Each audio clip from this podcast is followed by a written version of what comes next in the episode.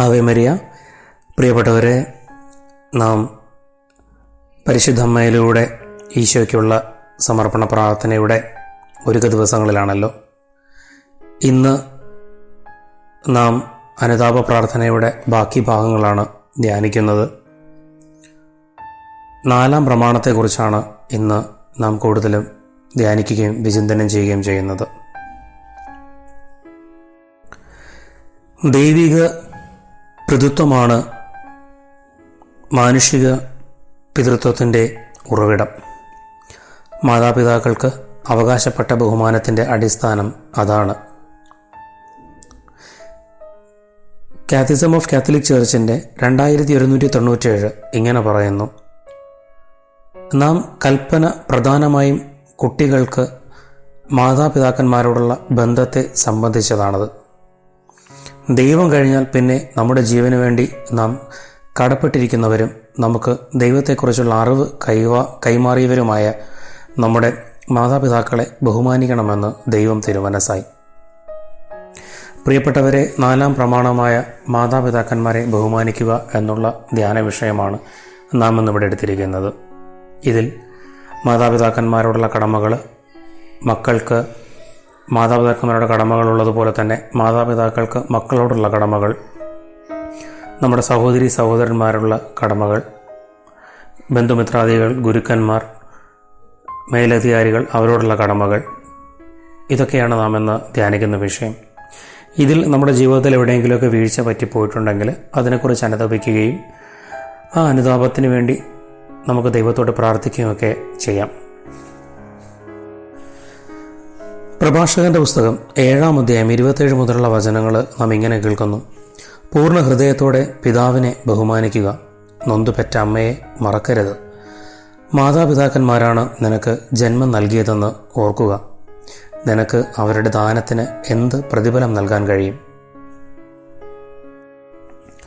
ദൈവം കഴിഞ്ഞാൽ നമ്മുടെ ജീവന് വേണ്ടി നമ്മൾ കടപ്പെട്ടിരിക്കുന്നത് തങ്ങളുടെ സ്നേഹവും അധ്വാനവും വഴി മാനസിക വളർച്ചയ്ക്കും വിദ്യാഭ്യാസനത്തിനും നിദാനമായും വരും. ദൈവത്തെക്കുറിച്ചുള്ള അറിവ് കൈമാറിയവരുമായ നമ്മുടെ മാതാപിതാക്കന്മാരെ അവർ അർഹിക്കുന്നിടത്തോളം ബഹുമാനം നൽകി നാം സ്നേഹിച്ചിട്ടുണ്ടോ എന്നുള്ളതാണ് വിചിന്തനം ചെയ്യേണ്ട ഒന്നാമത്തെ വിഷയം. സുഭാഷിതങ്ങളുടെ പുസ്തകം മുപ്പതാമത്തെ അധ്യായം പതിനേഴാമത്തെ തിരുവചനം നമ്മൾ ഇങ്ങനെ കേൾക്കുന്നു. പിതാവിനെ പരിഹസിക്കുകയും അമ്മയെ അവജ്ഞയോടെ ധിക്കരിക്കുകയും ചെയ്യുന്നവന്റെ കണ്ണ് മലങ്കാക്കകൾ കൊത്തിപ്പറിക്കുകയും കഴുകന്മാർ തിന്നുകയും ചെയ്യുമെന്ന്. പ്രിയപ്പെട്ടവർ ഈ വചനത്തിന്റെ അടിസ്ഥാനത്തിൽ നാം കുറച്ച് കാര്യങ്ങൾ വിചിന്തനം ചെയ്യണം. അതിലേറ്റവും പ്രധാനമായിട്ട് പൂർണ ഹൃദയത്തോടെ ബഹുമാനിക്കേണ്ട പിതാവിനെ അനേകം പ്രാവശ്യം നാം അനുസരണക്കേട് കാണിക്കുകയും പരിഹസിക്കുകയൊക്കെ ചെയ്തിട്ടുണ്ടോ. നൊന്തുപെറ്റ അമ്മയെ അധികം സ്നേഹിക്കുന്നതുമായ നമ്മുടെ അമ്മയെ പല പ്രാവശ്യം ധിക്കരിച്ചിട്ടുണ്ടോ. അതുപോലെ തന്നെ നമ്മുടെ അപ്പൂപ്പനെയോ അമ്മുമ്മയോ ഒക്കെ അവരുടെ അറിവില്ലായ്മയുടെ പേരിലോ സൗന്ദര്യക്കുറവിലോ അല്ലെങ്കിൽ ശുചിത്വമില്ലായ്മയോ ഒക്കെ പറഞ്ഞ് പരിഹസിക്കുകയും ബഹുമാനമില്ലാതെ പെരുമാറുകയൊക്കെ ചെയ്തിട്ടുണ്ടോ. അവർക്കത് കഠിന ദുഃഖത്തിന് കാരണമായിട്ടുണ്ടോ? ഇത് നാം ധ്യാനിക്കേണ്ട ഒരു വിഷയം തന്നെയാണ്. എന്തെന്നാൽ മാതാപിതാക്കളോടുള്ള നമ്മുടെ കടമകൾ സ്നേഹപൂർവമായ അനുസരണവും ശിക്ഷണവും സ്വീകരിക്കാനുള്ള സന്നദ്ധതയും പ്രകടമാകേണ്ടിയിരിക്കെ നാം അതെല്ലാം ഉപേക്ഷിച്ചു. പലപ്പോഴും നാം അനുസരണക്കേട് കാണിച്ചിട്ടുണ്ട്. അതൃപ്തിയോടെ അനുസരിച്ച് വിധേയപ്പെട്ടെന്ന് വരുത്തി തീർത്തിട്ടുണ്ട്. ശിക്ഷണത്തിന് സന്തോഷപൂർവം വിധേയപ്പെടാതിരുന്നിട്ടുണ്ട്. പ്രിയപ്പെട്ടവരെ പ്രഭാഷകന്റെ പുസ്തകം മൂന്നിന്റെ പന്ത്രണ്ട് ഇങ്ങനെ പറയുന്നു മകനെ പിതാവിനെ വാർദ്ധക്യത്തിൽ സഹായിക്കുക. മരിക്കുന്നതുവരെ അവന് ദുഃഖമുണ്ടാക്കരുത്. ഒരു കാര്യം ചിന്തിച്ചാൽ വളരെ കഷ്ടപ്പെട്ട് നമ്മുടെ വിദ്യാഭ്യാസത്തിനായി മാതാപിതാക്കൾ നൽകിയ സൗകര്യങ്ങൾ വേണ്ട വിധം പ്രയോജനപ്പെടുത്താതെ നമ്മുടെ ഭാവി തന്നെ നഷ്ടപ്പെടുത്തിയതിനെ ഓർത്ത് അത് അവർക്കുണ്ടാക്കിയ വലിയ വേദനയെ ഓർത്ത് നമുക്ക് ദൈവത്തോട് ക്ഷമ ചോദിക്കാം.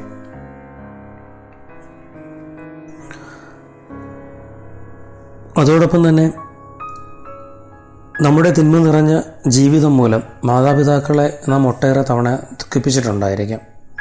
കുടുംബത്തിന്റെ ഭാരം ചുമന്ന് തളർന്ന് അവരുടെ വാർദ്ധക്യത്തിൽ നമ്മുടെ അധ്വാനഫലം കൊണ്ട് സഹായിക്കുന്നതിന് പകരം ജോലിയെടുത്ത് കിട്ടിയത് മുഴുവനും നാം ദുരുപയോഗം ചെയ്തു.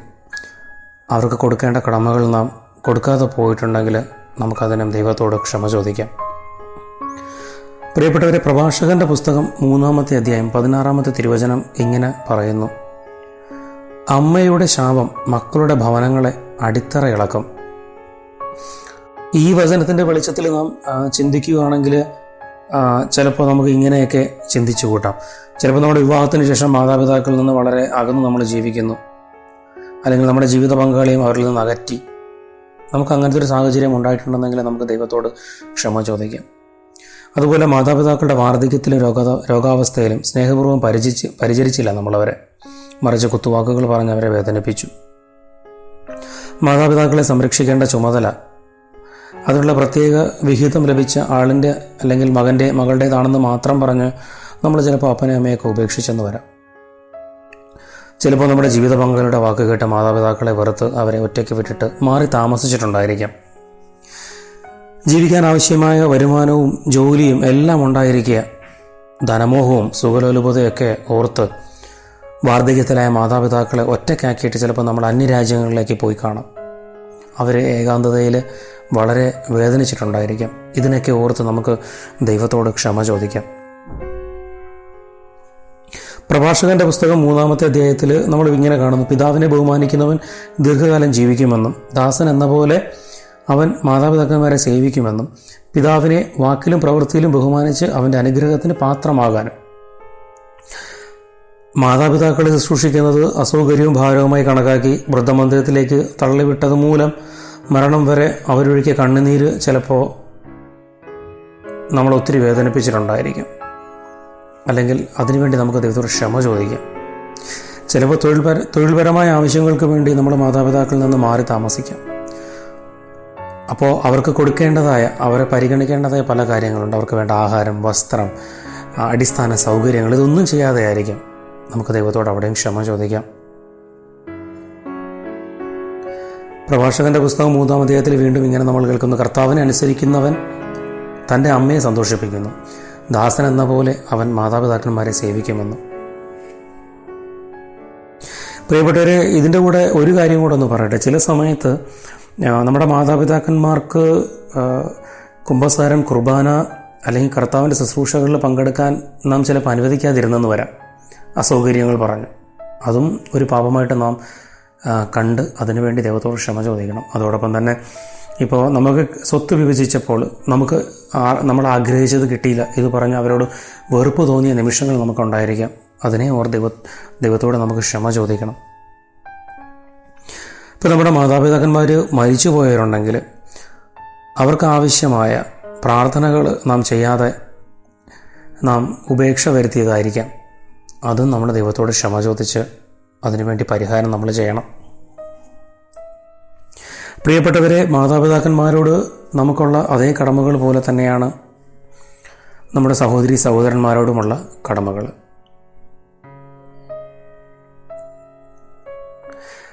ഉദാഹരണം പറയുകയാണെങ്കിൽ നമ്മുടെ സഹോദരി സഹോദരന്മാരോട് സ്നേഹവും അടുപ്പും ബഹുമാനവും ഒക്കെ കാണിക്കുന്നതിന് പകരം ഒരു ശത്രുവിനെ പോലെ അകന്ന് ജീവിക്കുകയാണ് നമ്മൾ ചെയ്തത്. ചിലപ്പോൾ സ്വത്തിന്റെയോ അല്ലെങ്കിൽ മറ്റെന്തെങ്കിലും തെറ്റിദ്ധാരണയുടെയൊക്കെ പേരിലായിരിക്കാം അത്. ചിലപ്പോൾ തലമുറകളോളം നമ്മുടെ ജ്യേഷ്ഠാനുജന്മാർ തമ്മിൽ ശത്രു നിലനിൽക്കാൻ ഇടയുണ്ടായിട്ടുണ്ടായിരിക്കും. ഇതൊക്കെ നമുക്ക് ഈ സമർപ്പണത്തിന്റെ സമയത്ത് അനുഭവിച്ച് ദൈവത്തോട് ക്ഷമ ചോദിച്ച് പൂർണമായിട്ടും വിടുതൽ മേടിക്കേണ്ട മേഖലകളാണ്. ഗലാത്തിയുടെ പുസ്തകം അഞ്ചാം അധ്യായത്തിൽ നമ്മളിങ്ങനെ കേൾ- കേൾക്കുന്നു. എന്തെന്നാൽ നിന്നെപ്പോലെ നിന്റെ അയൽക്കാരനെയും സ്നേഹിക്കുക എന്ന ഒരേ ഒരു കൽപ്പനയിൽ നിയമം മുഴുവനും അടങ്ങിയിരിക്കുന്നു എന്നാണ്.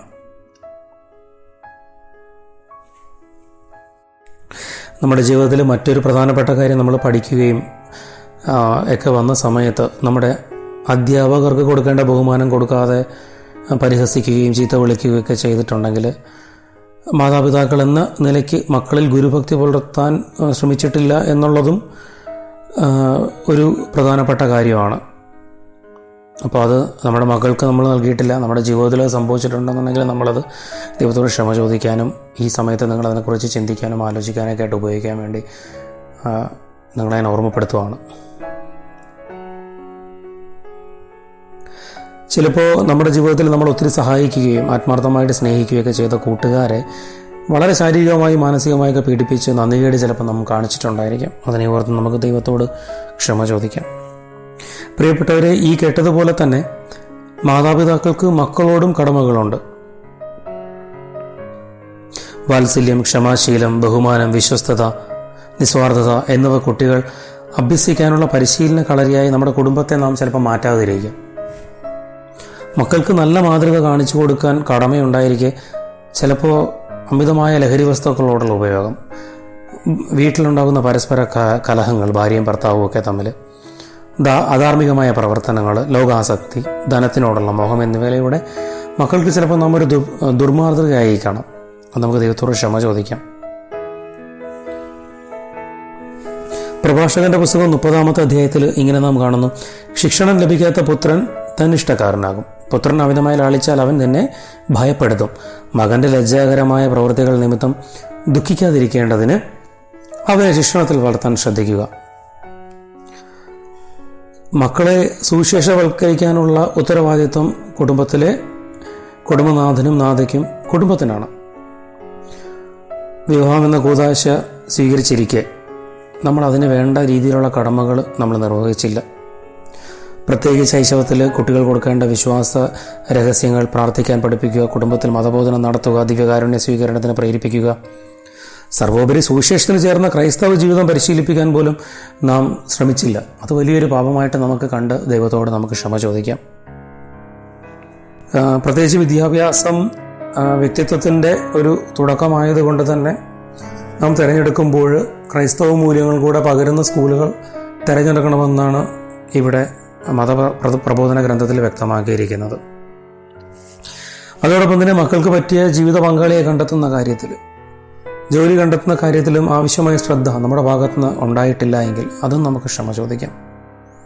പ്രത്യേകിച്ച് കുട്ടികളുടെ ജീവിതാവസ്ഥ അല്ലെങ്കിൽ ജീവിത അന്തസ്സ് തിരഞ്ഞെടുക്കുന്ന സമയത്ത് മക്കൾ അനാവശ്യമായി നിർബന്ധിച്ചിട്ടുണ്ടായിരിക്കും. പ്രത്യേകിച്ച് സന്യസ്ത ജീവിതവും പൗരോഹ പൗരോഹിത്യ ജീവിതമൊക്കെ കടന്നു വന്ന സമയത്ത് ദൈവവിളി വിളിക്ക് വിളി കിട്ടിയ മക്കളെ നമ്മൾ ചിലപ്പോൾ വാർദ്ധക്യത്തിൽ നമ്മളെ നോക്കാൻ ആരുമില്ല എന്നൊക്കെ പറഞ്ഞ് നാം ചിലപ്പോൾ ഉപയോഗ അത് വേണ്ടെന്നും പറഞ്ഞവരെ പിന്തിരിപ്പിച്ചിട്ടുണ്ടായിരിക്കാം. പ്രത്യേകിച്ച് അതുപോലെ തന്നെ സൺഡേ സ്കൂൾ അതുപോലെ സ്വഭാവ രൂപീകരണത്തിന്റെ പ്രധാന വേദിയായ നമ്മുടെ മതപ്രബോധന ക്ലാസ്സുകൾ. അതിൽ നമ്മൾ ഒട്ടും പ്രാധാന്യം കൊടുക്കാതെ അവരതിൽ നിന്ന് മാറ്റിക്കാണാം. ഇതൊക്കെ നാം വിചിന്തനം ചെയ്യുകയും ദൈവത്തോട് ക്ഷമ ചോദിക്കുകയൊക്കെ ചെയ്യേണ്ട കാര്യങ്ങളാണ്.